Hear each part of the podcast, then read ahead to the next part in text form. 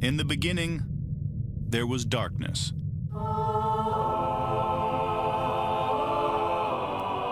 Then, there was Paul Brown. Paul Brown transformed the game. Hello, Paul Brown here. Welcome to the first ever International Browns podcast.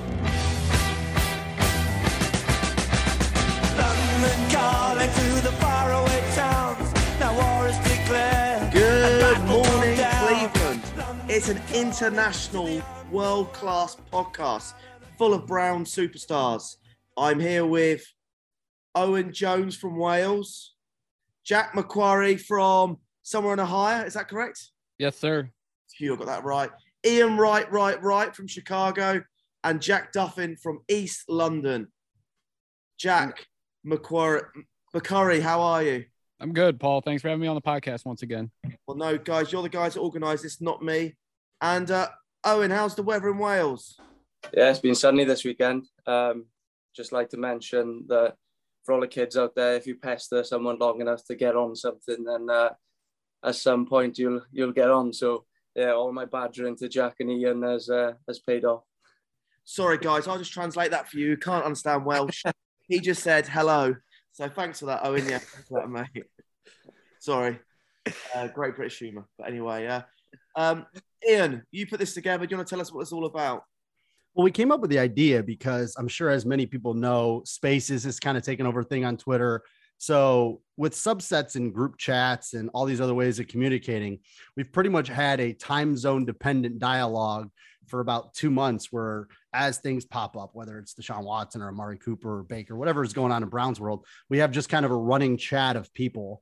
And it's been kind of interesting to see, you know, Duffin, who cares sim- simply about the contracts. Like we'll sign a free agent, and he just doesn't give a shit until Aaron, uh, what's his name? The Rodgers? no, Aaron. T- what's it, the Texans guy? Aaron Wilson tweets out the captain num information, and he wants to see the void years and rollovers. And then Jackson has his input because he kind of keeps in trends. He's on. He must be on a lot of social media because he like knows everything and who's tweeting what and who's talking what. He shares more tweets that I would never see in my life. And then Owain just sitting over here like, I really like wide receivers in college, and I just want us to draft all of them. So we was like, you know what? Let's put everybody's mind together. Let's just kind of do what everybody's been doing in a little bit more of a recorded sense, where we say, let's put everybody together. Let's have a little bit of a round table. Let's get different perspectives. Because realistically, when four guys or five guys are sitting at a bar and we're all chatting, everybody's going to have a different perspective about something. So it's a good way. I don't think any of us are really aligned on 100% of the things going on. So it, it gives different perspectives on every different topic. So that's really the goal. And then once we linked Paul in, it was, it just had to happen. Well, look, the first thing we're going to talk about is state of the Browns. Jack Duffin, over to you, mate. Hot mic. I I think we're in a really really good position. The next three, probably three years, uh, are set up to win. Um, yeah, there's some pending on what happens with Watson and this season, but generally the roster is at a really really good point. This isn't going to last forever. Some of these guys are going to have to move on, but these next three seasons, that is that's the window. Um, because if we're talking three years time, some of these older guys they're they're not going to be on the roster anymore. They're going to be um, or three years older, and hey, they're starting at 30, production's going to drop off, etc. So we've got to make it count. Um, and you just got to get to the playoffs. Get to the playoffs, and then who knows what happens. There's a lot of luck and other factors, but we've got um, sort of top eight quarterback talent now, which we haven't had before ever in Cleveland. Um, and now let, let's see if it can work. Question for you, Jack, is, mate, you say about getting to the playoffs, but surely we should be thinking Super Bowl, not playoffs. Oh, Oh no, no. So once you get to the playoffs, luck is a big factor. Um, it's get there as the bare minimum, and then it's like, hey, if you end up with the first game is against the Kansas City Chiefs, and Mahomes plays his perfect game, eh, there, there's nothing you can do, um, because uh, it's just the way the NFL is. So make sure you're in the playoffs every year, and then hey, if you get lucky, who knows what's happened? You might end up with the ring. Um, just got to get there. McCurry, what do you think about the state of the Browns at the moment? I, I, I would agree with what Jack said that the the roster is in a really good place. Um, this is a playoff team. This is a Super Bowl contending team. Obviously, coming into this season, you know the cloud hanging over is the Watson suspension. So maybe not being a contender this year, depending on how you know the season starts with the suspension with Jacoby Brissett being under center. But Jack hit the nail on the head. The next three, maybe four years, we're in a good window to where we can compete at least for the AFC championship and ultimately the Super Bowl. I think this this roster is too talented on both sides of the ball, you know, barring injuries to where we are not contending and are among the favorites to win a Super Bowl each year. Owain, what's your thoughts, pal? Yeah, agree with uh, agree with Jack and Jackson. Really, um, you look at this roster top to bottom, and it's it's there. It's it's there to compete. Um, you see why AB decided to do what he did in the off season and bring in Watson and go as hard as he did to do so. Is because the talent's already there. It's there to win.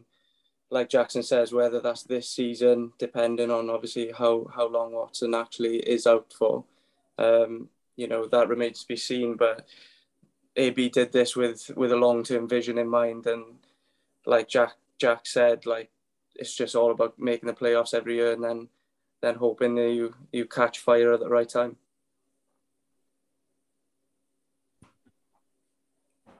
Ian, I get a little little different on it because I just when you look at Stefanski, when you look at Barry, you see guys who are generally very calm, calculated guys. And the state right now is the team is in such fluctuation. You know, last year we had to deal with all the Odell, Baker, Jarvis, Higgins is in the doghouse. There's a lot of drama going on. Do we really not think that the whole thing with Watson and the whole thing with Baker and all of these things is going to cause anything in the locker room? Like, it's kind of funny. Last year it was nothing but locker room drama, but this year it's like, yeah, well, we're going to kind of overlook a little bit of that. I don't think Stefanski and Barry are very comfortable with where the team is at right now. I think they're very happy with, like, say, the cornerback room, right? I think that there's obviously positional value that they could find in linebacker that they're hoping to develop. But overall, I think there's just such a cloud over the team right now. And I said it a while back. It's very hard to be a Browns fan right now. Obviously, you know, living out of the city. I mean, Jackson has the benefit of living in Cleveland, but when I go around, it's it's not the same vibe. That lovable losers mantra is kind of gone. And now people are kind of saying more like giving you the middle finger, saying, Well, you guys are selling your soul, you're doing this. Browns fans are a very sensitive bunch. So the state of this team is right now up. The roster looks pretty good, but overall, it's it's going to be a very hot button. And I will tell you right now, people didn't like Colin Cowherd before with his Baker Mayfield takes. Just wait do you see this year when Skip Bayless and Shannon Sharpe and all these guys, they are going to make a living talking about the state of the Browns, the drama, everything associated, whether it's six games, eight games, 10 games, 12 games. It is whether we're starting Josh Dobbs, the team is going to be just drama filled. Hell, Odell hasn't even signed with anyone, so we still got to hear about that. I mean, we're hearing about damn video games. I mean, this is where we're at. I, think though the question is, are those issues going to carry over to the dressing room? So obviously, in fan media world, this stuff becomes a big talking shop. But if we look back to last year, it seems like it was absolute chaos going on with Baker and stuff behind the scenes. Whereas we got little bits of rumors and snippets in the media world, but it seems like it was a bigger problem within the locker room. So as long as within the locker room it's okay, I'm not that concerned about the media talking heads, everything going off. Obviously, the players get frustrated because they get asked it in media sessions, etc. But I, I, if it is a more united locker room, that should fix a lot of the uh, issues. Did anyone see the photo of Landry, Mack Wilson, Hollywood Higgins, and Odell? Yeah, I think Stain, that... Stain Pants broke that news. He must have. yeah, it's crazy how, how quickly things can change in the NFL. Um, also, the picture of of um, Hooper, Odell, uh, Jarvis, and Baker as well have been circulating a lot lately, uh, considering they're all gone within a year of that picture being taken. So just shows how quickly the NFL can change. Um, yeah, and we just have to move on. Oh, and I'm curious your take on this because obviously you've been involved with a lot of team sports. Now, a football slash soccer team. You're only talking about 18 guys. But for a 52, 53 man roster, you're obviously going to have clicks within a locker room. You're going to have it in any dressing room. That's what it is. And it's funny that all the people talk about, oh, Baker was childish, all this other stuff. Yet we know that most of the offensive line and Baker all got along. They were at country concerts together. They traveled together, you know, and then Baker obviously had his throwing sessions and like Travis with Hooper and Jarvis. So all the wide receivers are there. So it's like, I think a lot of times it does carry to the locker room, but I'm curious from your standpoint, like, what do you think is going on in that locker room? Because we know that obviously 53 guys aren't best friends. We know that Scottish Hammer and Charley Hughlett are good friends obviously, Paul, you you've broke that news, but it's like, what do you think's going on within that when the doors closed and the manager the coach is standing up there in the front saying, "All right, guys, we're going to take our 47, 46 best and go out there and try to win today." Yeah, I think it's interesting, really, um, picking up on what you just said about um, Baker and the offensive line being really good friends. Baker and the wide receivers obviously working out quite a lot last season. Um, most of the stuff coming out about Baker and who liked him and who didn't. It seems to be defensive based. So we heard about Clowney not wanting to come back if if Baker returned. We've heard little snippets about John Johnson and Baker, and I think it's quite interesting. Obviously, the dynamics in in the two sports we're talking about are completely different in the locker room, but um, I do find it interesting that that most of the offensive line and and most of the offense in general seemed to get along with Baker whereas most of the defense maybe didn't. And maybe that's just pure, purely out of frustration what the defense is watching um, on on a on a Sunday when Baker was throwing picks and you know taking them out of games. It must it must have been frustrating for them, especially when they were doing their part for the most part on the field. So yeah, it is an it is an interesting one. One thing I will say is obviously, you know, everyone's had questions about Deshaun Watson and his character I think his talent probably speaks for itself. So I think from a player's perspective, they're there to do a job. They're there to win silverware. They're there to to earn more money. And I think he puts them in a better position to do that when he's actually on the field. So I don't know how much they're going to hold a grudge um, Baker's gone. I would probably tend to say they won't. Um, but it, it probably will affect his good friends within the squad. I think I think when I travel and I'm staying at the hotels of the players and stuff, like you can see Njoku hanging around with Higgins, Landry, Odell.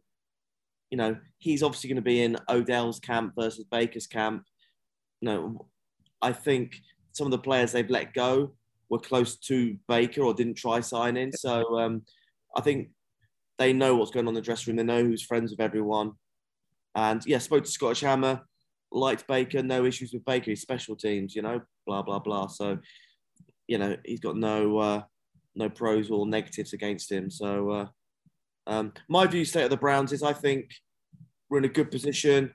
I like the fact that we're underdogs a little bit at the moment. We're not we're not like the hot team. We haven't just signed Odell and Landry, and Baker's had a good season. I feel like yes, everyone knows about Deshaun Watson. He's a better quarterback, but the team has to mold, and I think the NFL knows this. We've got a big suspension potentially.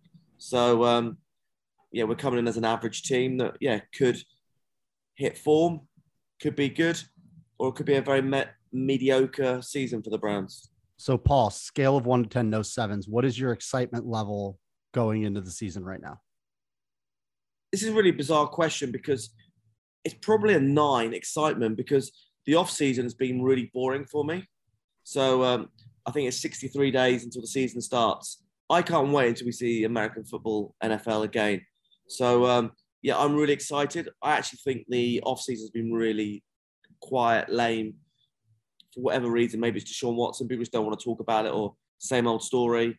Um, I'm not really into the off season this year. So uh, but yeah, I'm really looking forward to uh, first game of the season. Carolina, let's go.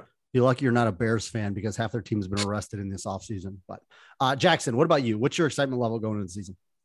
See, like since the Watson trade, like haven't been as excited, but now we're it's July 10th. We're three weeks away from camp. I'm starting to get excited because at the end of the day, I still love football. I still love the Cleveland Browns. And we said this back in March.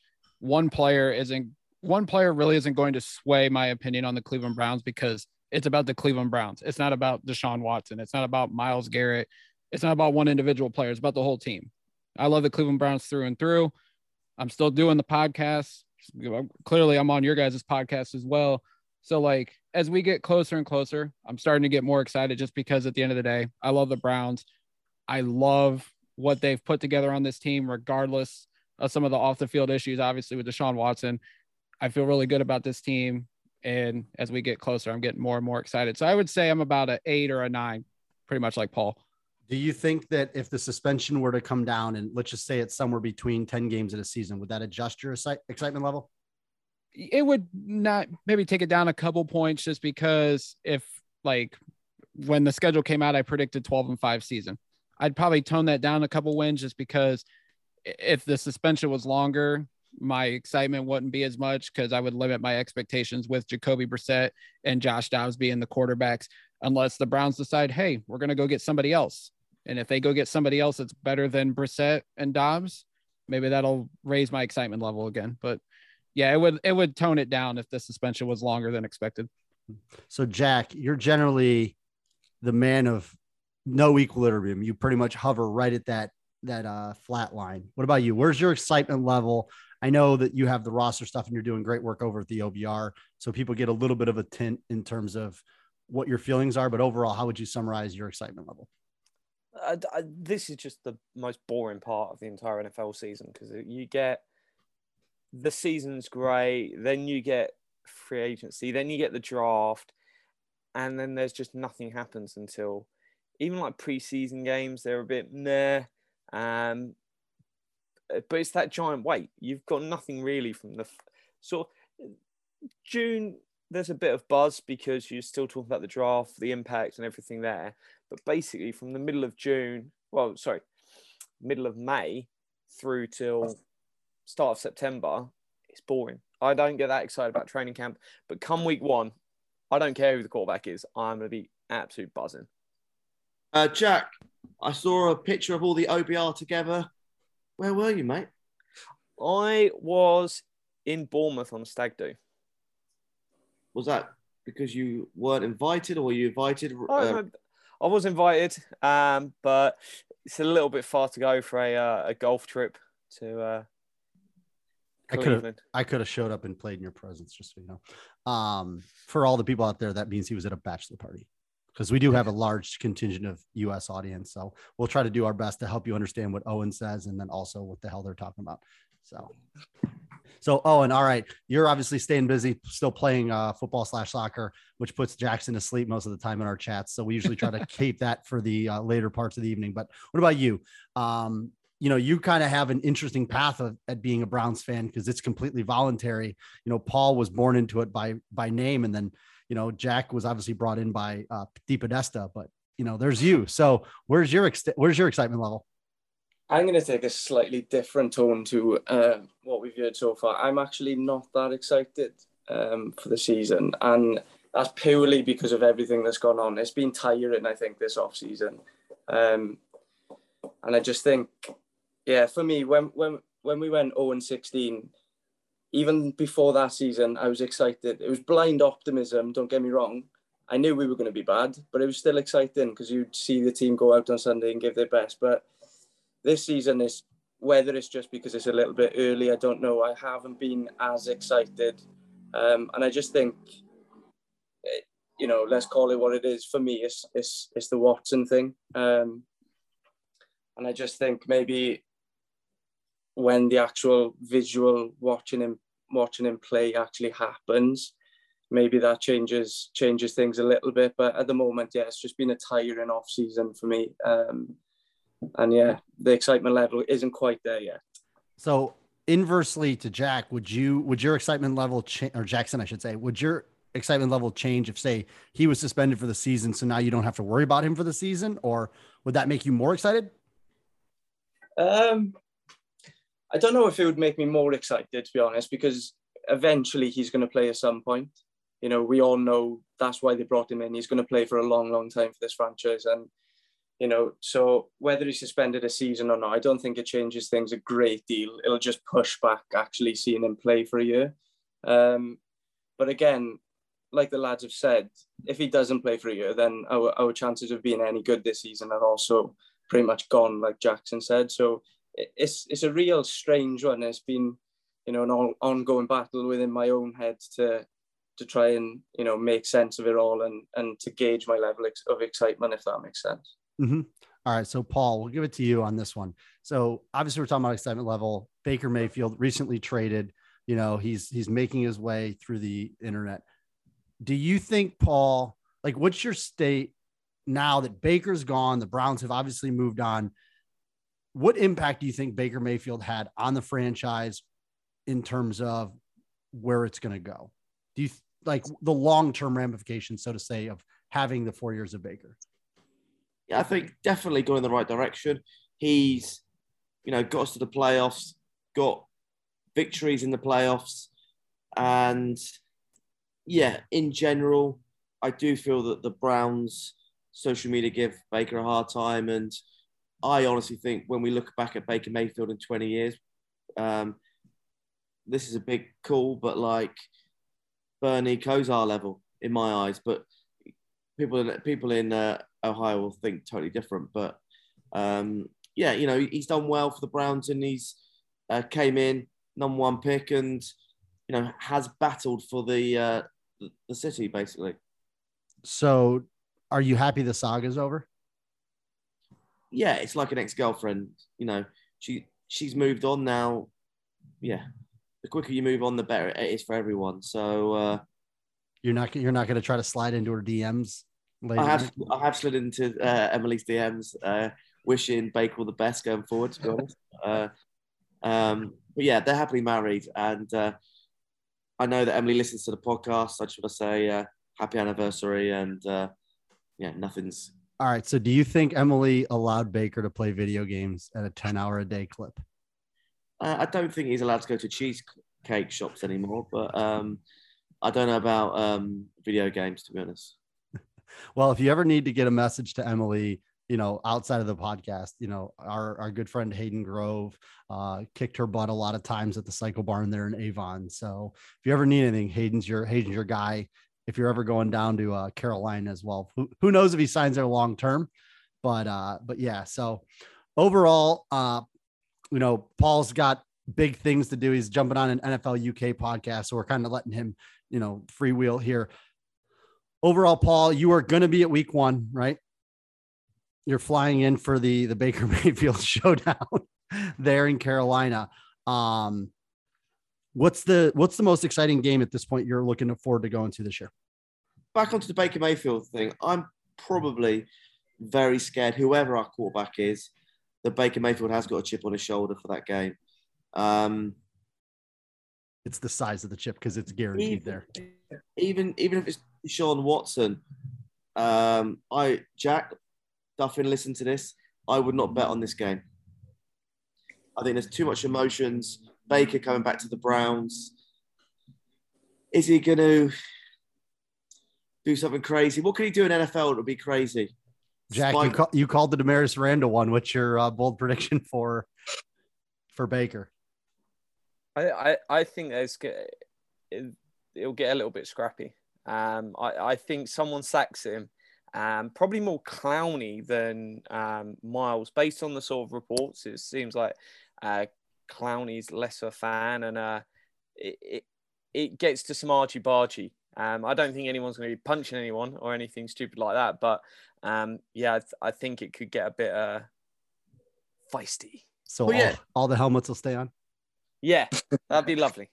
Mc- McCurry, what could um, Baker do to really wind up the Browns fans? What would be like Win. the win. Yeah, that first of all, if he comes in and beats us week one, like he won't he won't shut up forever. Like Baker will hold that like as his like that would be his Super Bowl moment. It'll be like the FU to the Browns organization. But like, man, I don't know. I don't know what he could do to really rile him up. Like, Anyone think he got a flag anywhere he can play? Yeah. yeah, I He mean, did- he did it for Ohio State.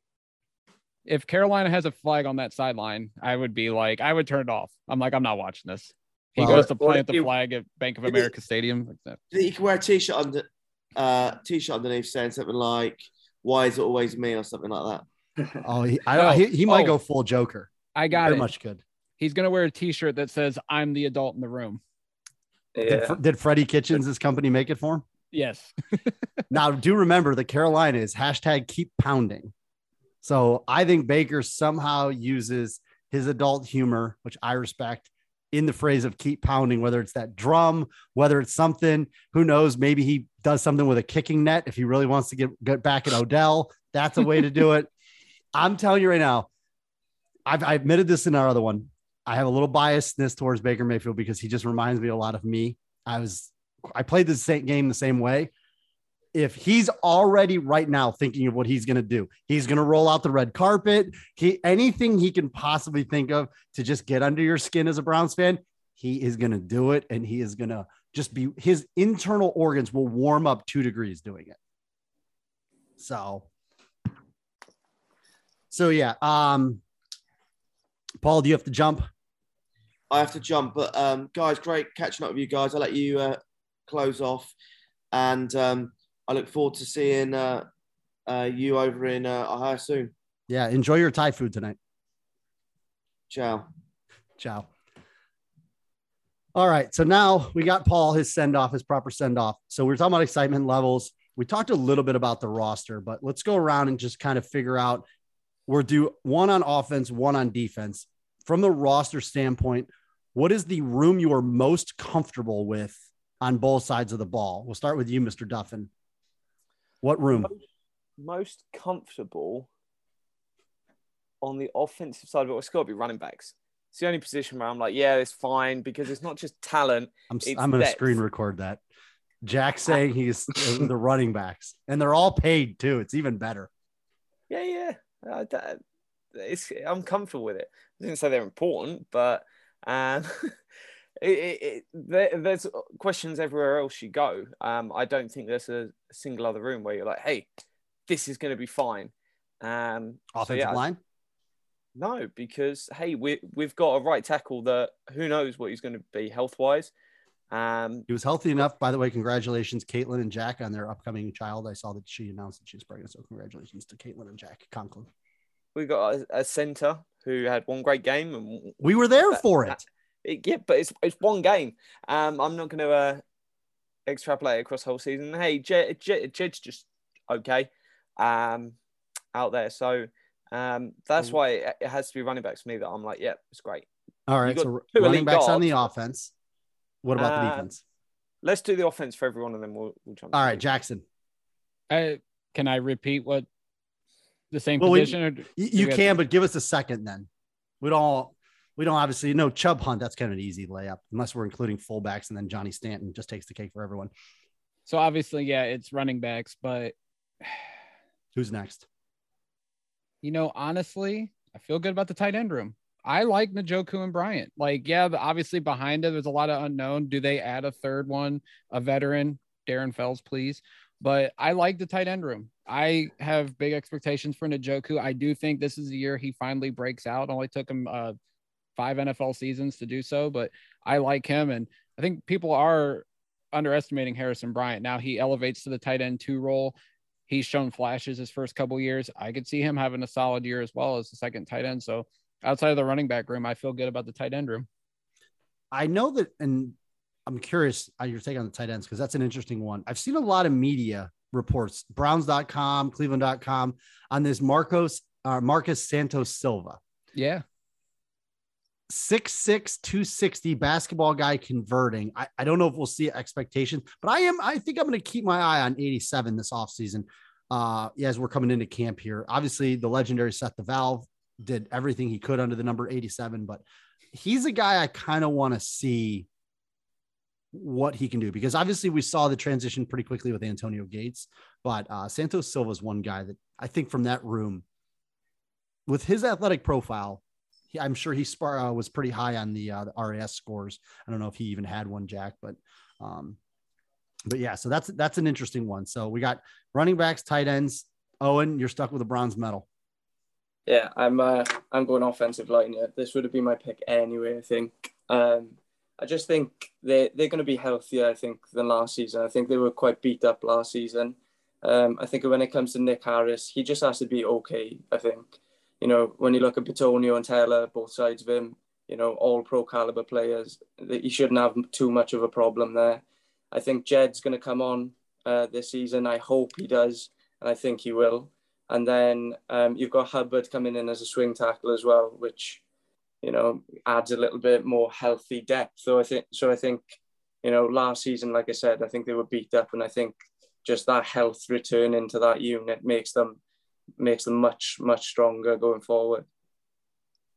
It's it's an interesting one because I think when we talked a little bit about the suspension, the offensive line obviously anchored by Bill Callahan, right? So that's you know Jack has talked about it. I know Jackson, you've talked about it on Euro shows, and Owain is this is your virginity podcast. You've said nothing about any of these offensive line things ever in the past before on recorded air, but I think that you're right in the sense that Bill Callahan, if there's somebody that can make it functional and work, and when you have the QB sneak champion of the world and Jacoby Brissett possibly lining up at center, I do think that the run game, right? Because at the end of the day, you know, Duff, and we've talked about it before the zone blocking scheme, they get guys that are fitting the scheme. If they can turn and piggyback off of the running room, all they have to do is hand the ball off to Nick Chubb. And if I know as a guard, I mean, Wyatt Teller, fifth round pick, benched by, you know, the previous offensive line coach. Now he's top 10 in the league, according to the GMs that they just did the poll. If Jed Wills knows that he has to run and kick block and get outside of that, I mean, he has got he's got Joe Thomas teaching him. I mean, the guy's got enough resources. But if he knows what his specific job is to do, I think we could really see that pass blocking efficiency, run blocking efficiency of the offensive line kind of take an uptick. You know, because what we were top five two years ago. What did we finish last year? Top 10? um, maybe uh, two years ago, is number one in both. Yeah, and then I think last year I think we, our average was top ten, and that's with Blake Hance even in there. But there are some interesting names. But the one position group that I think obviously we touched on running backs, tight ends, offensive line, the wide receiver room. We have 500 wide receivers right now on the uh, roster. I mean, if you go to the Browns website, you have to basically like decrease your resolution to get them all in there, whether it's David Bell, Ja'Marcus Bradley, Amari Cooper, Jakeem Grant, guys I've never heard of like Mike Harley, Travell Harris, you know, but we've got all these other guys, Donovan Peoples Jones, Anthony Schwartz, Javon Wims, the guy from the Bears who clearly knows how to throw a right hook. Michael Woods, you know, late round draft pick out of Oklahoma. And then the guy that everybody thinks is going to turn into Calvin Johnson, Isaiah Weston. How do we evaluate the wide receiver room on offense? Because we all stayed away from it just because of the uncertainty. So we'll go reverse order. Owain, um, what do you think about the wide receiver room? Yeah, I think I've made my feelings quite clear over the last couple of months in our group chat that I'm not a huge fan of it. Um, I think there's a lot of projection, obviously, past Amari Cooper. Um, I think a lot of people expect, you know, big, big things from Donovan Peoples Jones. I like him. I've been a fan since before the draft, as Jack knows. Um, do I think he can be, you know, Say that as you're wearing an Ohio State shirt, which is just ironic to me. yeah, it is. But um, um, I think I think he can do a good job as a number two. Um, is he is he ready for it? We'll see this year. I'm not a huge fan of Anthony Schwartz. Um, you know, I could see exactly why they drafted him, um, but I'm not a huge fan. He needs to he needs to be a much better wide receiver than he was last year. Or I think towards the end of the season he, he'll be you know struggling for a spot on the on the roster to be honest. So um, I think there's a lot of projection, but at the minute, you know, I'm not a huge fan of it myself. Jackson. I like Cooper. Thought that was a great acquisition that they got. Um, getting him from the Cowboys. Love Donovan Peoples Jones. I think he's a perfect wide receiver too. I expect big things out of him this year. But behind that, there's a lot of question marks. You David Bell, I think the expectations are going to be too big for him. He's a third round pick. You know, if he can catch like 50 balls this year, that would be a great start to his uh, NFL career. Anthony Schwartz, I loved last year coming out of Auburn. I hope he can have a healthy full training camp because he didn't get that last year. And then, you know, he was not the best route runner last year, gave up on a few balls that ended up getting picked off. Um, then obviously the concussion against New England really screwed up his rookie year, but he started coming on the last couple games of the season. So hopefully he can get on track, be a, a solid three or four wide receiver, but then all behind that, just a lot of unknown. I like what I've seen out of Isaiah Weston, but he's older. He was undrafted for a reason. The measurables, everything, the tape looked good. but I mean, he was playing North Dakota states of the world. I mean, so we'll see how it is with that. But like everybody else in that wide receiver room is a complete unknown, which is why I still say they need to go get another veteran at some point. Maybe after the like the first week of camp, maybe they dip their toe back into the veteran market and bring somebody in.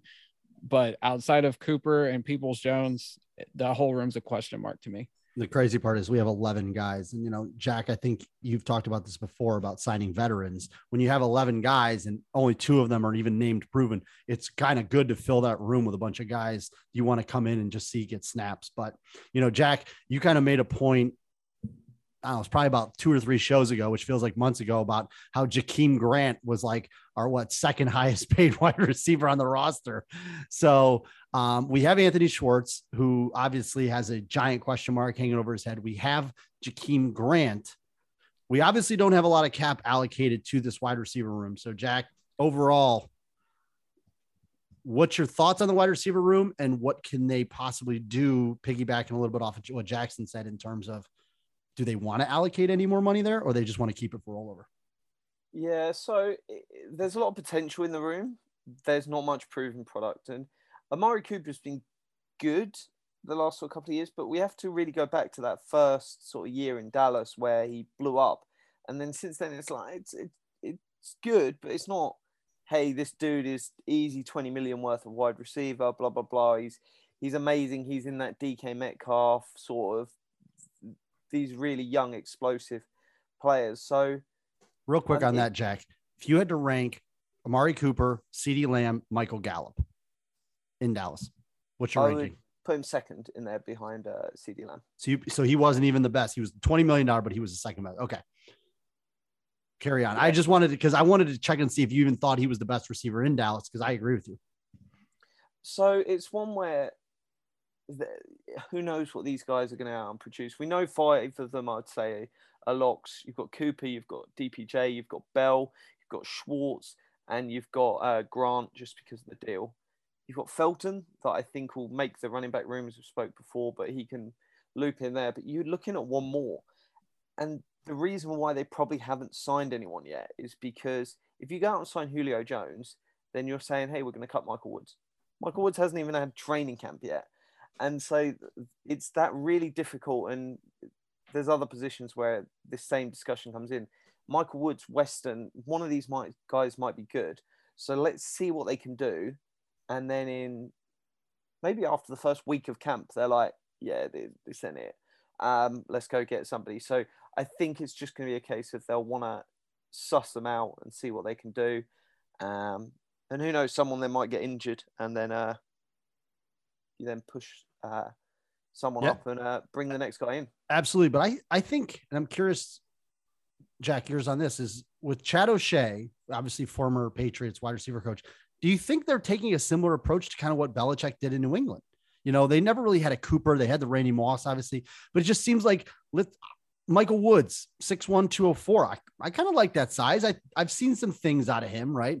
Obviously, being 22. So there's a guardrails pick there, but I just see a lot of similarities to what O'Shea did in his previous stops. And he was always able to produce talent, Super Bowl caliber talent. So let's just clarify that. I'm, not saying because of the Browns wide receivers, we're going Super Bowl, but do you think that's kind of their plan? Yeah, I think with the modern NFL, it's more important to have like almost three twos in terms of quality rather than a one, two, and a three. Um, I think getting at least three twos, so that third guy is good, is really important because you're going to pass the ball a lot more. Passing continues to grow more important. It's going to happen again with a changing quarterback. So they just need to keep improving it.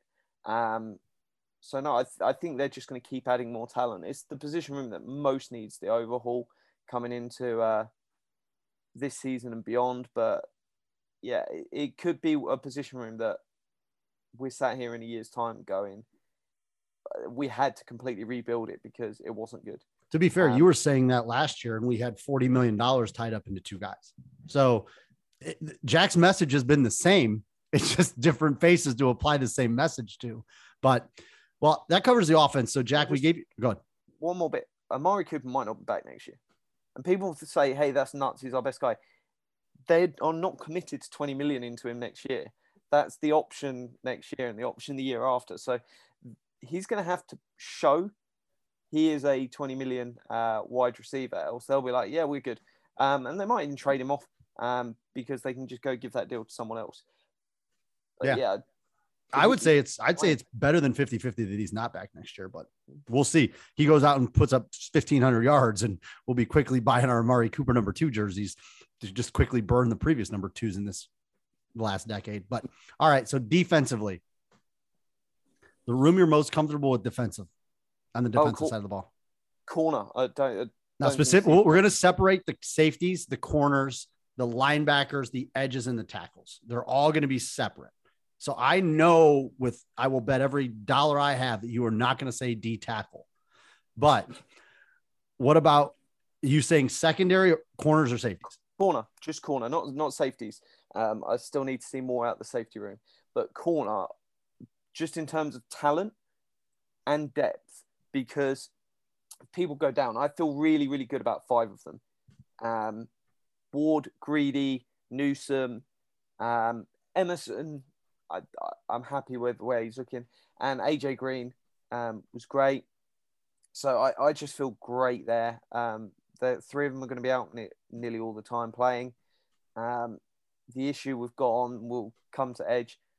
There, there's just for me, it's, it's a lack of depth. Um, it's all unproven, and whereas a corner you can expect X player to go out and play 100% of snaps, Myles Garrett's only playing 66% of snaps. So you're then suddenly saying, hey, Stephen Weatherly, you're getting a third of snaps, or somebody's getting a third of snaps. So it's all good having Myles Garrett, but you also have to accept Myles Garrett's effectively missing a third of every game. That's just the position. That's nothing to do with Myles Garrett being injured or anything. But Myles Garrett misses a third of every game because it's a rotation position. And uh, that for me is why I think they're going to get there in the future with adding Weston, adding Wright, and I think they'll um, add more people, but it's not there yet. Ironically enough, we talked about how there's 11 guys in the wide receiver room. They only have nine corners, and you just said five of them you feel pretty confident about. So we felt confident about one and a half, maybe two in the wide receiver room out of 11, but you had five out of the nine corners where, you know what, I think I would feel comfortable lining them up. Um, what about you, Jackson? Because now one thing that they did talk about with Denzel Ward, and I've said it before, so I'm going to carry this on to you, Jackson, is he was rated, I think, the seventh best corner. Uh, but one of the things listed was durability because of his size. So I, I'm guessing, do you agree corner would be the top room you're comfortable with? And if so, what's the second best? But touch a little bit on Denzel Ward and the durability. Yeah, I would agree. Corner is the uh the room on the defense that I feel most comfortable with. That's always been the knock on Denzel Ward is his durability. He missed, I think, four games his rookie year, four games the year after that. I think he only missed two or three in 2020, and then he only missed, I think, two, three again last year. So his durability seems to be getting better, but that's always going to be the knock on him. Also, I think the other knock on him is he doesn't create enough turnovers. He has 10 career interceptions in four seasons, but you know, you look at these other corners, it seems like they rack up more turnovers. I mean, didn't Diggs have 10 interceptions last year himself? So that's just kind of that's the one thing. Um, but the other room I feel most comfortable with linebacker. I think JOK is going to blossom this year. Uh, he's he's got a more prominent role than he did a year ago coming in this time. Um, Anthony Walker, I think, was a solid free agent acquisition last year. Glad they brought him back. A lot of people sleep on Sione Takitaki. I think he played better last year and did more things. And then obviously the wild card in this room, Jacob Phillips. Can he stay healthy? Because I feel like the Browns hope that the linebackers going forward are Phillips and JOK in the middle of that defense. So I think all eyes are going to be on Phillips this year. If A, he can be healthy, and B, can he finally be what the Browns wanted him to be when they drafted him a couple years ago? What about Tony Fields? That's the other guy too. Obviously, we didn't see much of him last year. Um, people compared him to it was like a JOK light coming out of he was in West Virginia. Correct. So I'd be interested to see him. And then Silas Kelly was a guy that people were talking about during rookie mini camp and mini camp. Obviously, he's got the long locks. Um, so let's see what he can do Willie Harvey's big. back again. Yeah, he's a big dude. I, I don't know if you realize, Jack, have you ever seen the size of this Silas Kelly dude? He's Nope. 6'4, 230 for a Yeah. linebacker. Big guy. 6'4? Jeez. Willie Harvey, these guys are like 5'11, 6 foot. Jacob Phillips is 6'3, but yeah, 6'4, 230. I was like, that's a big boy. And then they added Dakota Allen, who I don't know much about. They added him late in the minicamp process. So uh, they have eight linebackers right now on the roster. So we know at least four, five of them are going to be there. Like, who's going to be the odd man out? It's going to be interesting. I think we've talked about this Duffin before is I think a lot of the linebackers are going to make all their hands special teams. And I think one of the reasons I know Jack, we've talked about it before is one of the reasons I'm comfortable with linebacker is because we're not going to expect them to do that much. Most of them are going to be in Priefer's room anyway. So I agree. I think that that is the room I think they've developed exactly how they've envisioned it. Right. I think that the guys they've picked, everybody kind of fills a role. Um, and I'm, I'll be curious to see what Takitaki's role is coming through because obviously he's been the run stuffer for now, and they don't really have. I mean, Walker a little bit, but he's more of a cerebral guy. So And it's a contract year for Takitaki, too. So there you go. Well, Eliot Wolf, if he's still working, he's going to bring him out and say, "Come follow me." But all right, so we've got corner, we've got linebacker. Oh, and what do you got? I'm actually gutted Jackson took linebacker because I was going to go there too. I think Oh. Jackson D tackles Jackson come. uh, asked us all for hot takes like two, three weeks ago in the group, and and mine was that um, the JOK is going to be an All Pro this season. I do, I genuinely do believe that. So um, I think Not on the he's going to have a really court. good. Yeah, Myles Garrett worked have- them. I think he's going to have a, a massive, massive year for the Browns. So um, I would have gone linebacker, but now that's gone, I'd go probably go safety. I think John Johnson came on a lot when he was used the way I think they envisaged him being used towards the latter parts of the season last season. So um, with that with that room being exactly what it was last season, um, I think there's continuity there. I think they're going to be able to bring Grant Delpit more into the fold this year, and I expect him to come on leaps and bounds as well. So I think the safety room is actually quite exciting uh, this season. I think as long as they use use them how they're supposed to be used, um, use you know Harrison as you know a sort of linebacker in in dime and nickel. I think yeah, I think we could have some good production out of the safeties this season. Safety is an interesting one because I think we obviously have the same guys back, right? John Johnson, Ronnie Harrison, Grant Delpit. Um, if anyone else wants to weigh in on the safety room, just let me know because do we think we're going to see? I'll, I'll put this out to the group. Do we think that we're going to see the same style of safety play? Joe Woods hasn't changed. The guys haven't changed. Overall, what do we think of the safeties? We'll start. Jackson, you got anything you want to add on that? I just wonder like what how they're gonna handle this because I don't think John Johnson is a true free safety, and you know, like we have Delpit, we have Harrison, they're gonna they're in their roles, and I think they'll flourish in those. I just don't know if John Johnson's the right fit to be a free safety in this defense, and it makes me wonder like how they're gonna handle it. Are they gonna are they hoping Richard LeCounte takes more of a step and where he could be the free safety and they roll out Delpit and Harrison? and then or Delpit and Johnson, and then Harrison is in a rotational role. Like I just the free safety spot just feels uneasy to me just because I don't think John Johnson's a good fit there. I don't know if you Joe, guys agree. What about Joe Haden? Joe Haden. I'm I'm all for it. We've talked about it during the offseason. Like if Haden wanted to come do a one year deal here and be a free safety, I mean, we know he's a ball hawk. He's gotten his fair share of interceptions. I think he could make the transition there, but I just don't feel like John Johnson. We didn't bring him here to be a free safety. We brought him here to be the leader of the def, one of the leaders on defense, and to play the way he played in LA. And he wasn't a free safety there, so I just feel like they need to figure that situation out. Jack. I, I think the safety room's fine. Um, I thought they would have done something else because Ronnie Harrison's okay to bring back, but it's a bit of a liability last year. Um, He's loves himself a favourite flag. um, I, yeah, Grant Delpit. We, we've seen some flashes. Um, we've seen some. eh, Um, yeah, John Johnson really picked up the second half of the season, so I, I haven't looked schematically into what happened, but if he, they can find that niche of whatever he was doing and keep focusing on that, that will hopefully uh, bring it together. I'm gonna let you guys in behind the curtain on something, and you're going to see the articles, I'm sure, in three weeks when camp starts. But uh, Grant Delpit has spent quite a bit of time on his physical physique this offseason. Um, I think he came in just a shade over 200 pounds out of the draft. I think his frame can carry more. And uh, my sources tell me that you're probably going to see him maybe in that mid 215 to 220 range playing at six three. So you're going to see a little bit more size on him this year.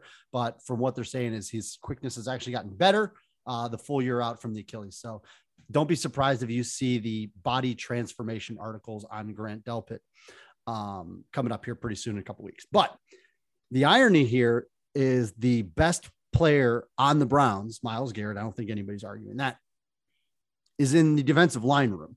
We talked about corners, we talked about safeties, we talked about linebackers.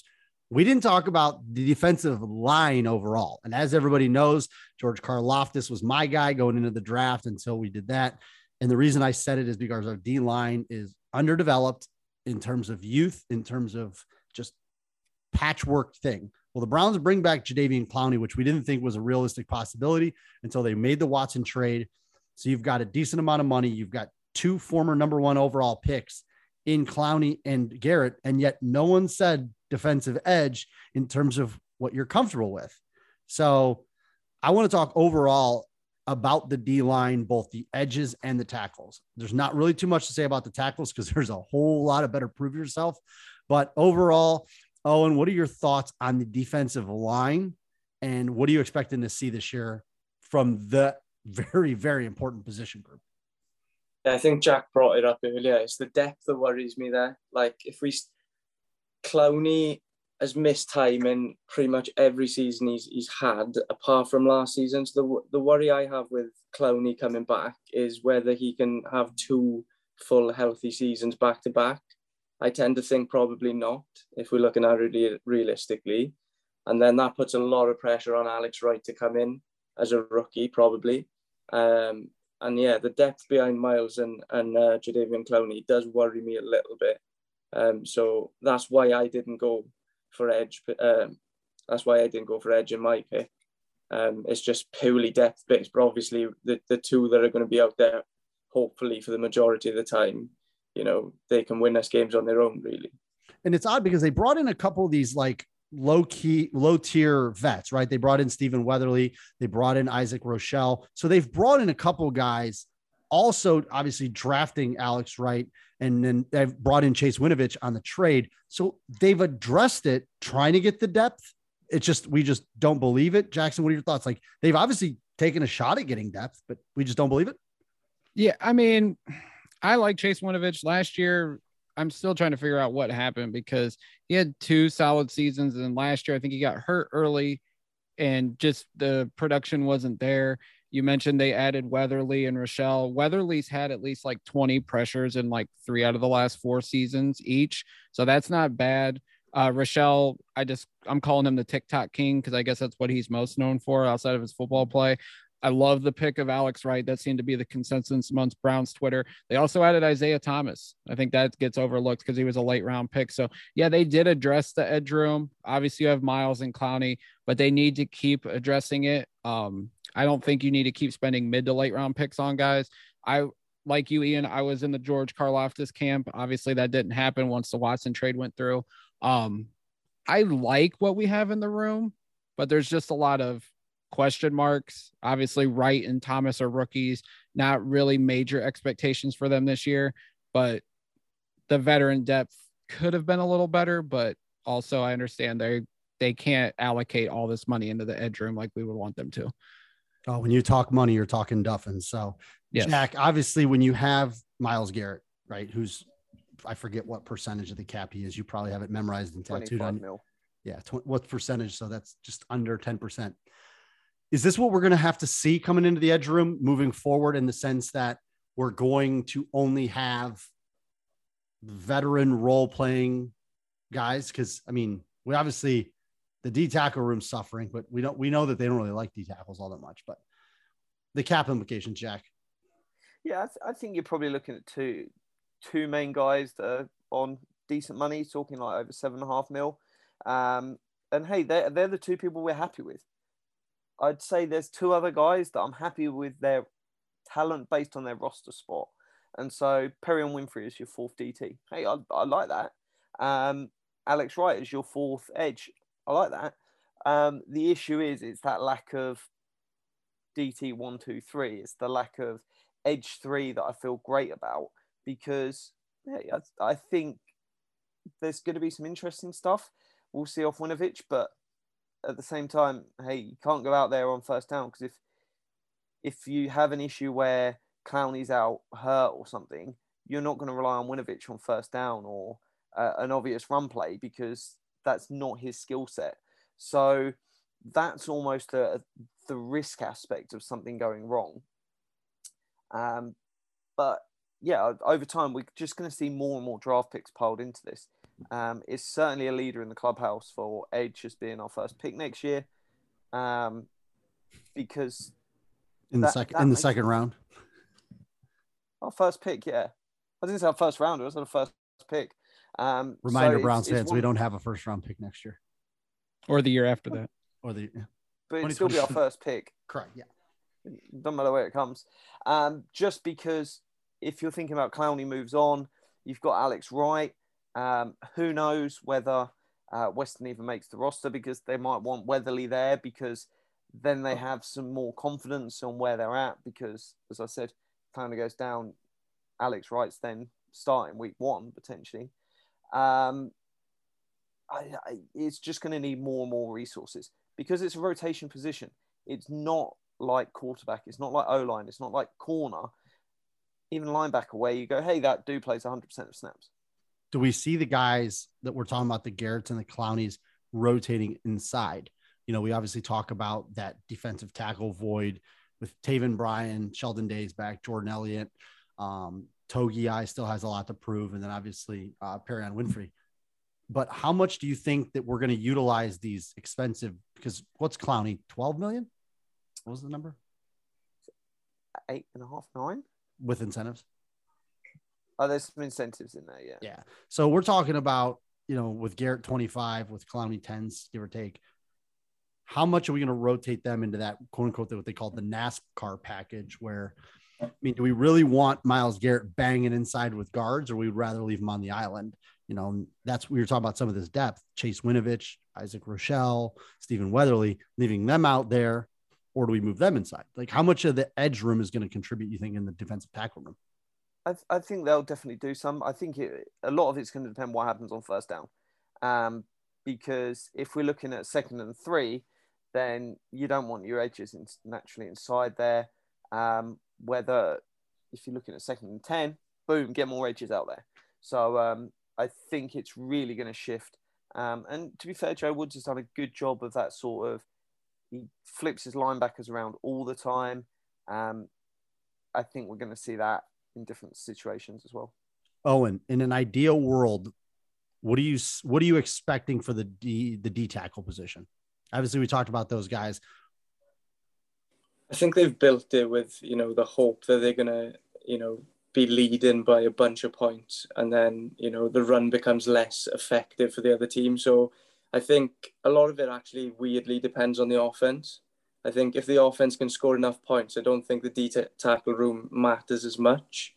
So weirdly my answer would be it depends how potent the offense is. Jackson d tackles. You know i'm not a big fan like i don't know how i mean Taven Bryan, baby, Florida's Taven. Finest. I do like Taven Bryan because Jack convinced me of him when we were doing the uh, positional breakdowns earlier at the beginning of the year. I like Taven Bryan. I liked Jordan Elliott coming out of Missouri. I I get, you know, this will be year three for him. He's going to be a starter, but his snap count increased like 200 last year, and his grades got worse. So, like, am I hopeful he breaks out this year and becomes an impact player? Of course. Do I think it's going to happen? No you we're obviously going to see more out of Togi. Perrion Winfrey, like right now it's all bark, but let me see some bite and then I'll be convinced. Sheldon Day was decent last year in his role, but it's just like this room as a whole, I don't get excited about. That's why I'm still pushing for either Sheldon Richardson or Ndamukong Suh to come in here to help this room out some. I think that, but obviously, like you guys have said, if they bring in a veteran who they getting rid of. Jordan Elliott will obviously be, I think, the first guy to go, but I don't think that's going to happen because this is one of Berry's draft picks. So, do they bring in a veteran at some point during camp? I say they do, but at the same time, I have no problem with them letting the young guys get the reps, get the experience to see if they can break out and notch a spot in this in the rotation. I had a conversation about two weeks ago um, with a gentleman who I'm not gonna I'm not gonna say like they're best friends, but they're well acquainted and with Larry Johnson out of Ohio State. So the guy that we talked about was Tommy Togiai, and Larry Johnson spoke very very highly. So he Larry ran a camp, and everybody knows he's one of the most respected people. His son was the running back. He's one of the most respected defensive line coaches, recruiters in all of college football, and he thinks that Tommy Togiai is still on the ascent of you know his career. He's young, obviously going into the season. He's 22, so he's a guy that I'm really going to watch because I think that Togiai has. He's not your Aaron Donald. So stop because uh, I know they're in the 290s. There's only one Aaron Donald. Throw throw that one out. He's the outlier, right? But Togiai is quick enough inside, but he's also powerful enough to where Jack and you guys have mentioned, you know, if it's second and 10, you got to bring in three edges. I think they want to have a rotation of the Taven Bryan and the Tommy Togiai style of D tackles, where I put them in that kind of one three split inside to where now I can generate pass rush because Togiai has the hand strength. He's young, he's developing, he's now going up, up against the men in there, but he's the one guy that, you know, and obviously I'm taking the word of his former coach. So obviously there's a little bit of bias that's there, but this is a guy who's obviously well respected and thinks that Tommy Togiai is a guy who come year two, three, four, you should be able to see something tangible out of that. So, Jack, I mean, you've made your you need to add anything to the D tackle room. I mean, we've we've talked about the lack thereof. I mean, the, the biggest feather we have to put in our hat is the fact that we guessed Taven Bryan to the Browns and well, it happened. So, anything else you need to add regarding the D tackle room? Yeah, no, I, th- I think Jackson hit the nail on the head that if a guy's getting, if they're signing a guy to replace Jordan Elliott, um, and it would be the case that they sign someone and they, they wouldn't cut Jordan Elliott straight away. They, they'd do it at the end of camp based on no one getting injured. Um, but that, that would be the route where it would happen. Uh, Sheldon Richardson for me is where I'd go. Obviously, Jackson. Uh, that's the move.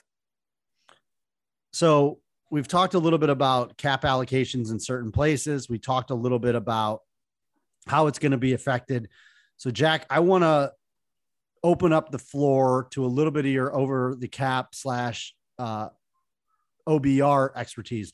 Right now, the Browns are listed at like $48 million in cap space or something like that. So we've talked a little bit about certain positions in certain areas where the Browns have spent money versus where the Browns could spend money. So, do we see the Browns using a lot of this $48 million in cap space? And I say that in kind of air quotes, but Jack, overall, the cap. Yeah, so we've looked might... at it in a one, two, and three year window. So let's let's branch a little bit over that kind of that window. Yeah, there might be another 8.4 million coming onto the cap this year, um, based on the numbers that over the cap have, because we still don't know how they've structured Baker's money. They might they still they've still got pay 10.5 million, but they might structure it that 8.4 that is next year. Um, and that's purely like semantics. It doesn't really matter. Um, but they generally push all the money out as much as they can. Um, just do they use much? Not really. Um, if some incredible opportunity comes up, they might jump on it. But I think a lot of it's going to roll over. Some's going to go practice squad. Um, some in-season moves because someone gets injured and they sign someone. Um, because if some say someone's on a million, they go to IR, you still need to sign another million um, player. So that then adds more cost. Yeah, they're, they're going to roll over nearly all of it. Um, right, right now, just to give you an idea. So using over the cap, because that's what we use here. You go to the Browns 2023 cap space. We are right now in the hole $31 million. So if we were just push simulate for the rest of the season, the Browns would need to roll $31 million in available cap from this year into next year just to break even because our active cap spend next year is at 249 million versus in 2022 right now our active spend is 138 million. So I know that you've bantered with Banner and a few other people on Twitter about the structure of some of these contracts. But right now, you're looking at an active cap spend jump of $111 million. So when people ask about, oh, I mean, I know I've seen it out there. Well, we have $48 million. Let's go out and sign everybody. It's like, well, yeah, that's a great idea, except it's not. And here's why. So 31 million. Yeah, and it's one that Watson they'll redo his contract. So if it's a full year suspension, his contract will kick into next year and be really, really cheap next year. So um, we'd still get him, and it's why it. I would say ten sort of the it's right on the fence. If it's actually more than ten, I would rather have a full season than twelve games, because what that does is move his entire contract back a year, and then he's cheap next year, and you get the sixth year effectively on the deal because zero to well one to five becomes uh, two to six. So yeah, they'll restructure his deal if he, he's got less than a full year. So they'll easily get under. But as you said, they're not going to out and blow all this money. They might sign Darren Fell style tight end. They might spend five million on a defensive tackle or five million on a wide receiver. Could be both, but I think it's probably one of them. Um, and that, that's pretty much it. And they've pretty much done the contract extensions for the players, not named Charley Hughlett at this point. I know Jackson, obviously, that's a, that's a shout out to you, brother. Um, when would we expect the young guys? Maybe do we expect two weeks, three weeks? Jackson, I'll talk. I'll pass this one to you. How how long into camp do you think the Browns will let these young guys take their reps before they start looking to say, okay, who are the veteran options that we can plug? Because maybe you know Santos Silva isn't working out, and we need a tight end three like a Darren Fells. Do we think that happens preseason? What are our thoughts, Jackson? I would say after the first preseason game, which I think is Jacksonville, because then you have a full two weeks of camp, you have a game, so it's plenty of film to look and see. Hey, is Jordan Elliott, Tommy Togiai, are these guys panning out? Yeah, like you mentioned, Santos Silva, these guys panning out? How are the wide receivers looking, both in practice and in a game, to where they're like, okay, let's go dip our toe back in the free agency market. We can get these guys relatively cheap because they've been waiting all year for a contract. We can get them on a league minimum type deal. I would give it a full two weeks of practice and then that first preseason game against Jacksonville to then reset and reassess the roster to be like, what do we really need to get? Can we go get something in the trade market or do we need to go sign a veteran like a Darren Fells or somebody? Oh, and do you watch the preseason games? Uh, I tend to watch them the day after because they don't mean much to me. So um, I'm not staying up until three o'clock in the morning to catch them, uh, catch them playing the preseason game. I mean, come on now. If it was exhibition, I mean, I I don't see how you don't. I mean, it's invigorating football. Always bet the unders, right? Yeah. Uh, Jack, does that in terms of contracts and stuff like that, is that kind of what Jackson said? Does that fall in line with your thinking? Yeah, no, it's it, everything will more or less fall into place. Um, and who knows? You've got the wild card of Jimmy G as well. Um, I don't think they trade for Jimmy G. If Jimmy G ends up getting cut and Watson suspended for a year, that's a legitimate move I could see them making. But they weren't interested in him three months ago, three, four months ago. I mean, yeah, they could get him at their cost then. But if they weren't interested in him then, what makes me I don't think they would sign him now. Three months ago, it required a trade, so they'd have to give up a second or a third, which is what they were asking for. True. Um, and they'd have to pay him 24 mil.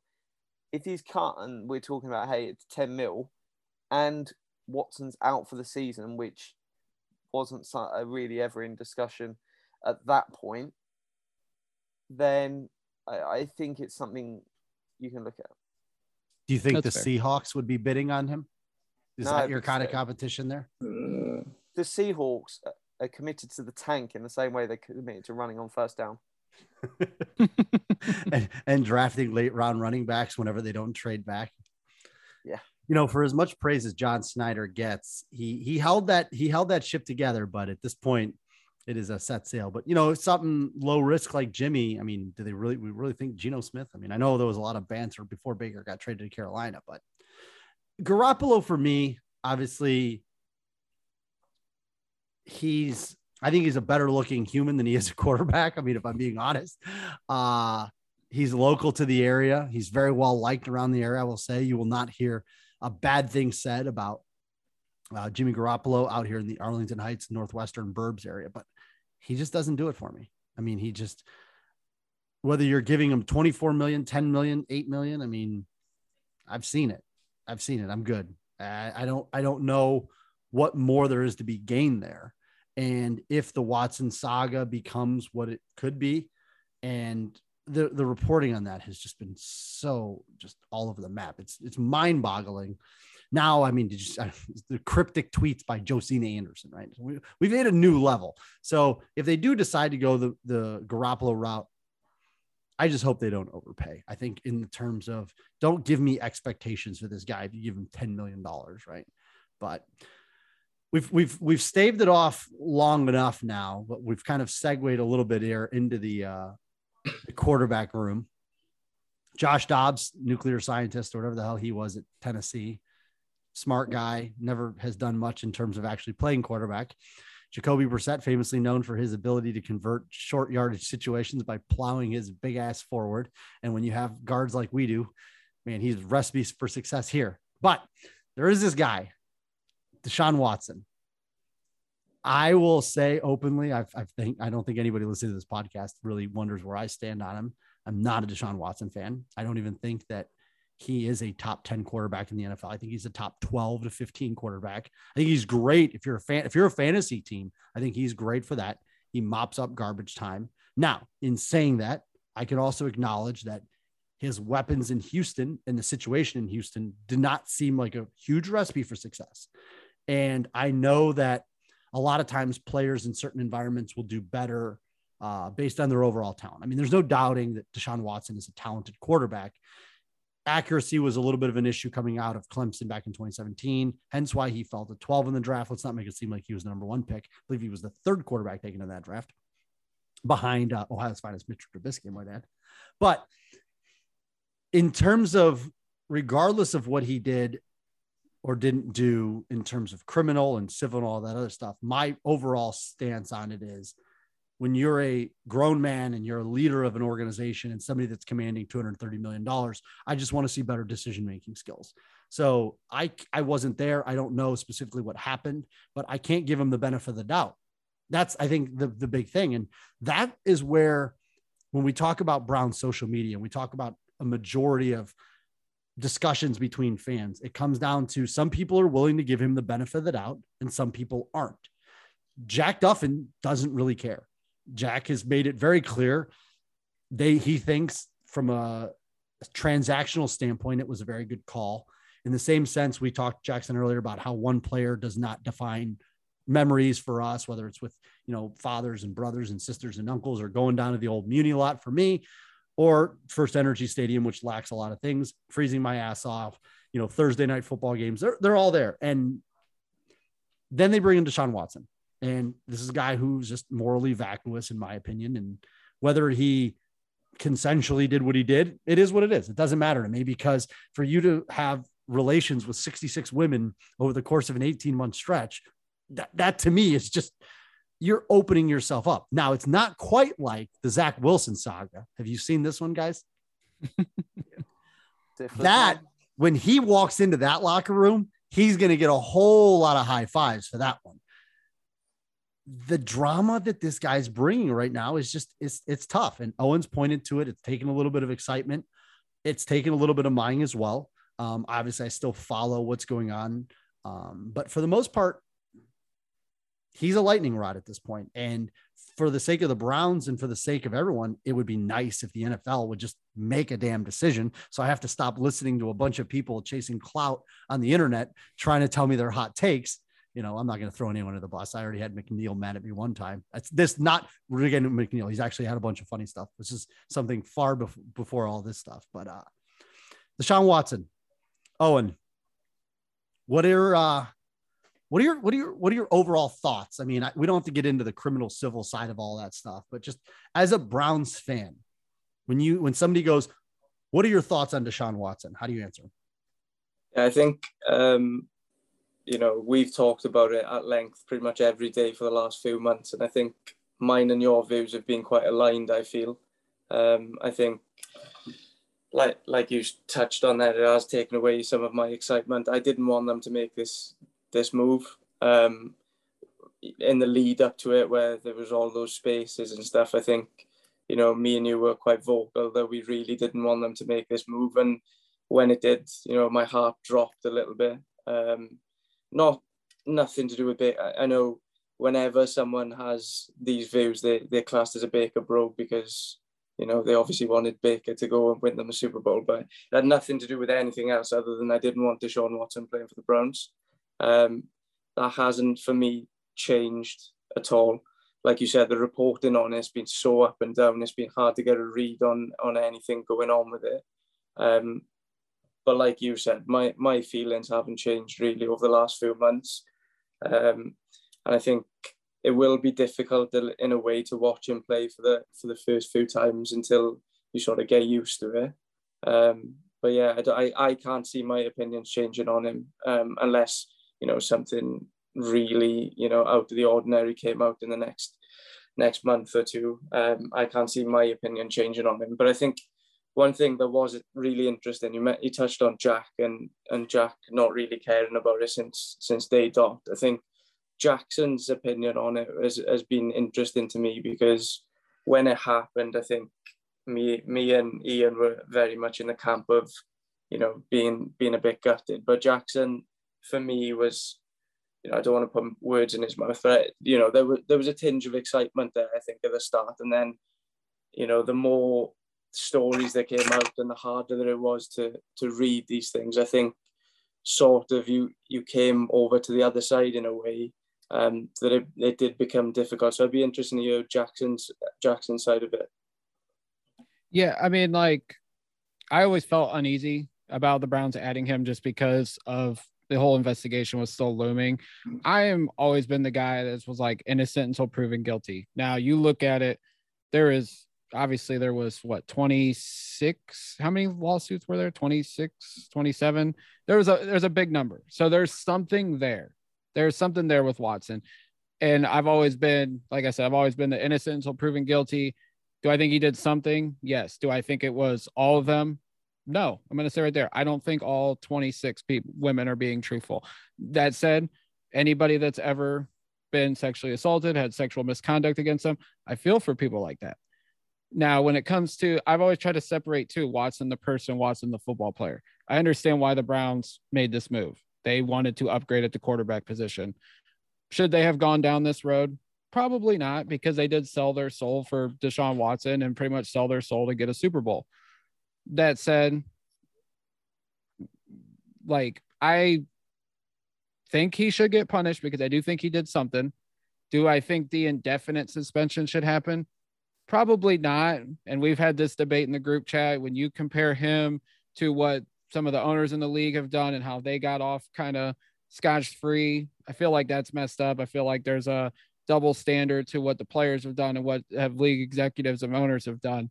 But I've always felt uneasy about Watson. I think, like Owain said, you know, the first couple times out there, it's gonna be like, man, this guy really is the quarterback of the Browns. Like, I don't, like I said, I don't know if I'm able able to cheer him ever, but I feel like as time goes on, you're just gonna have to like deal with it. Unfortunately, like people that have said they were done being Browns fans, like I don't fault them for that. I'm not going to criticize the way some people on social media have, but at the end of the day, I'm still that guy that's like, I want to let the whole thing play out. If he's guilty or held liable, I'm going to think he's even more scum than he is now because I do think he has a, a problem that he does need to address.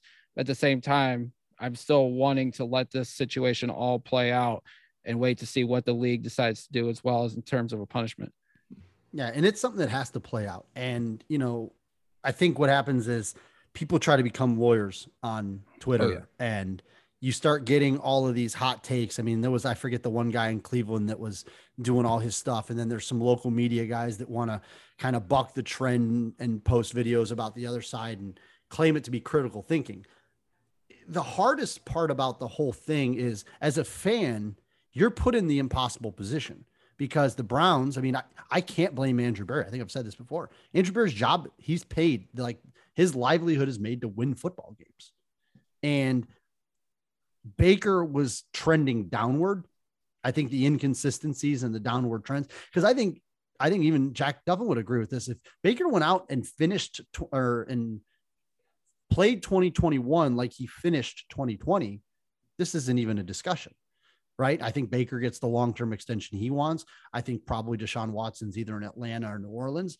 Um, and I think that the whole thing's different. It's that inconsistencies on the field that led Stefanski and Berry and them to look at Jimmy Haslam and say, what, what do you want to do? So Haslam gets the ability to kind of sit. And you mentioned about the owners and stuff. The NFL, unfortunately, is a league that is power driven, right? Yeah. And there's different powered tiers from the owners. And listen, I'm not condoning what Robert Kraft did. I mean, Kraft was getting happy endings in a massage parlor with alleged human trafficking victims.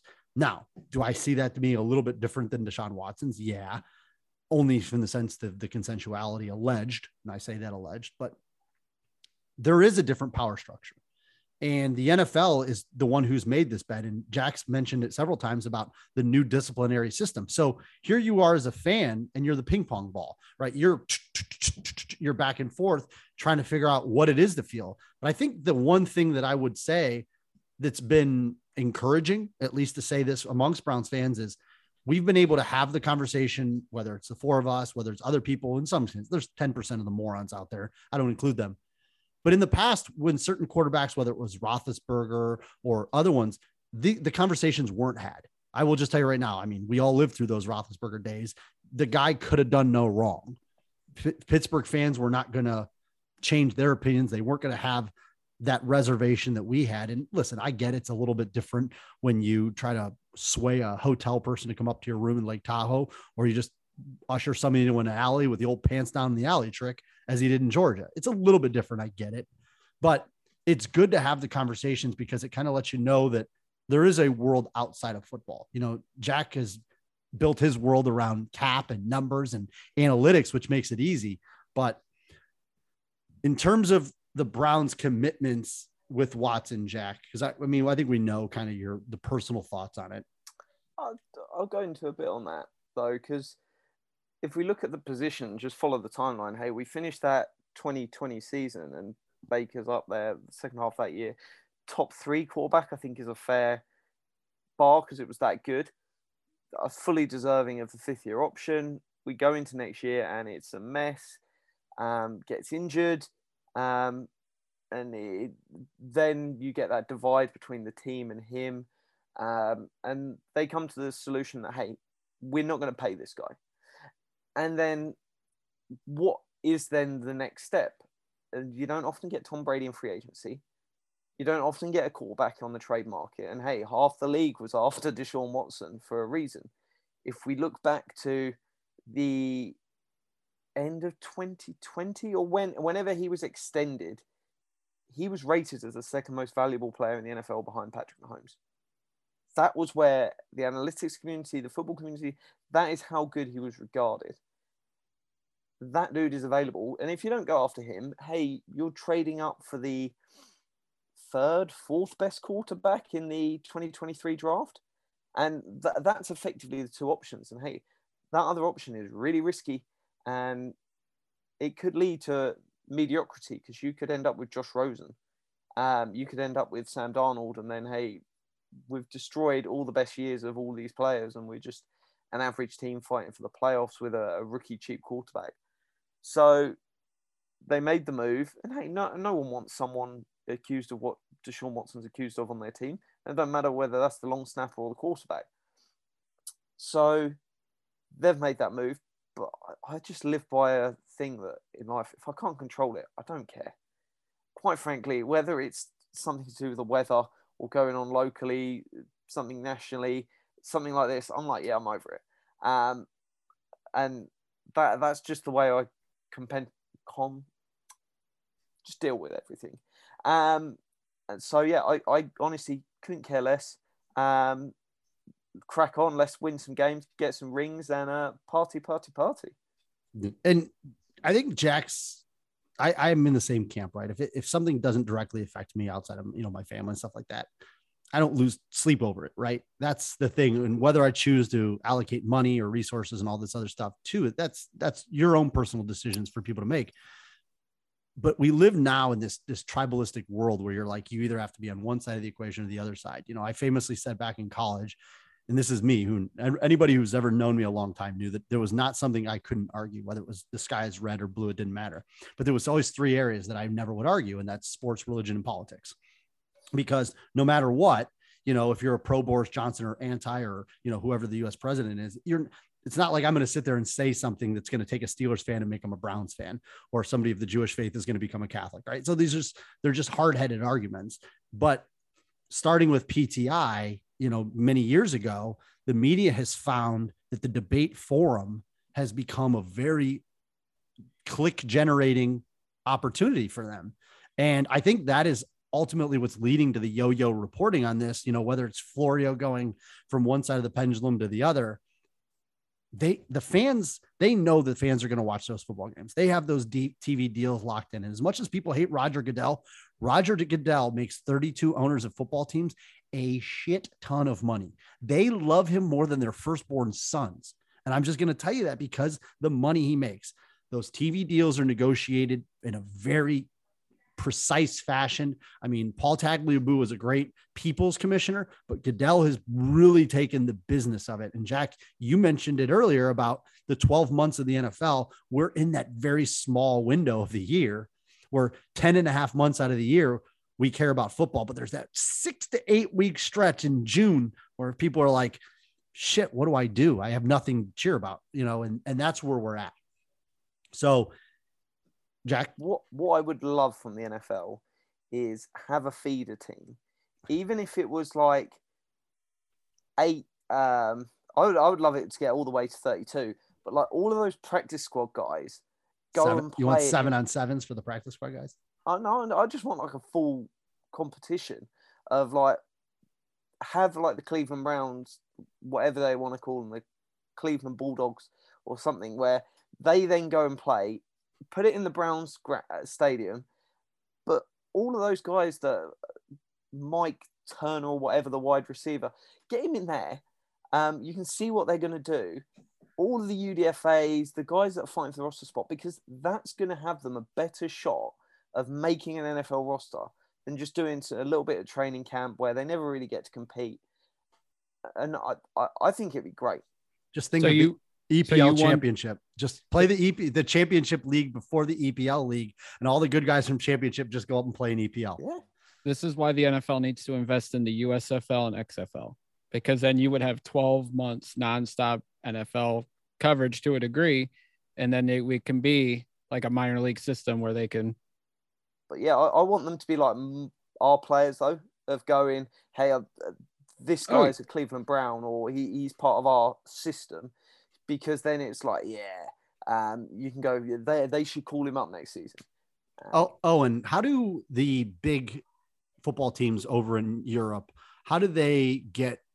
I don't want to call it miles, but how do they get their their youth programs and their development leagues? Like, how do they play?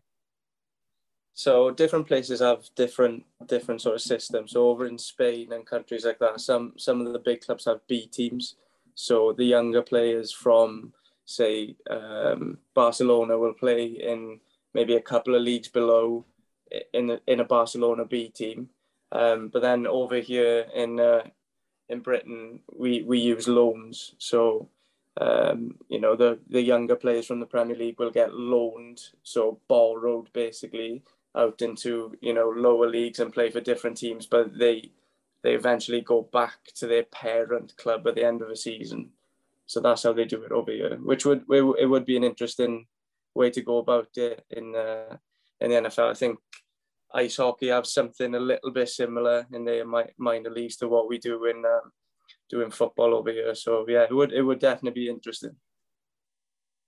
It is interesting because you know, like the Blue Jackets and even Major League Baseball have kind of the the AAA type of teams. I think Jack, that's kind of your point is do you run the seasons parallel though?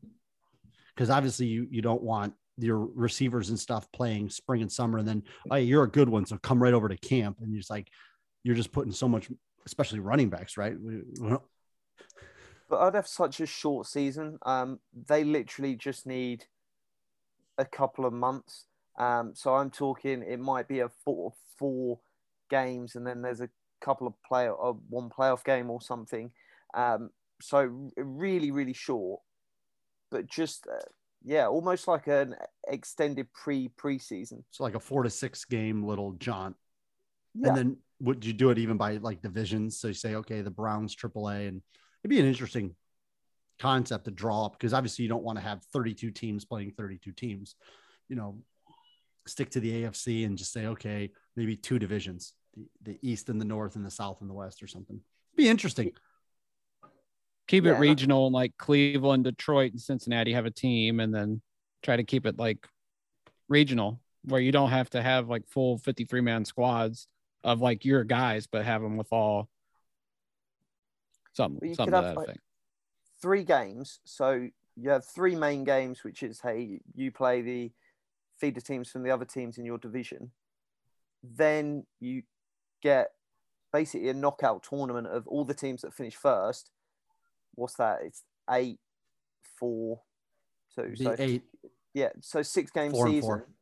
But yeah, you play just your division games and the best two, the best three, the best four, and then you'd have a stacked list of here's the best feeder team to the worst. Um, Bob's your uncle. the irony is the NFL has the money to do it. It's always been a liability thing that they've always talked about. And to be fair, they always had college football. You know, that was kind of the, what they considered their feeder team.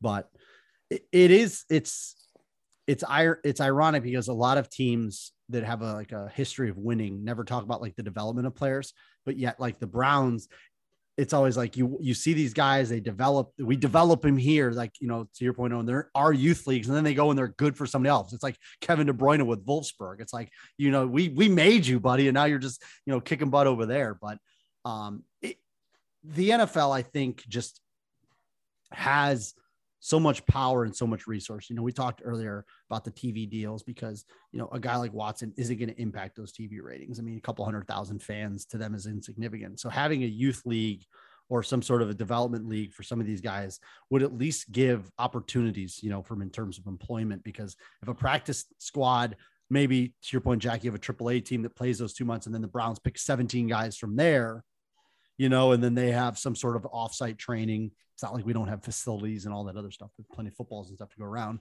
And all these owners get so many subsidies from the cities they live in, anyways. It doesn't really matter. But And develop your coaching as well. It's Yeah. not just the players that benefit from that. You get a whole coaching team that you can then bring on and uh, put into a better spot. yeah, no, it, it it's it's a it's a it's an, a very interesting thing, and I think makes for a lot better discussion than going back and forth between the civil liabilities between adding the Texans, you know, to a lawsuit. That's for sure. But you know, overall, I think we've covered quite a uh, a plethora of stuff. So, is there anything we want to add to the slate, the agenda?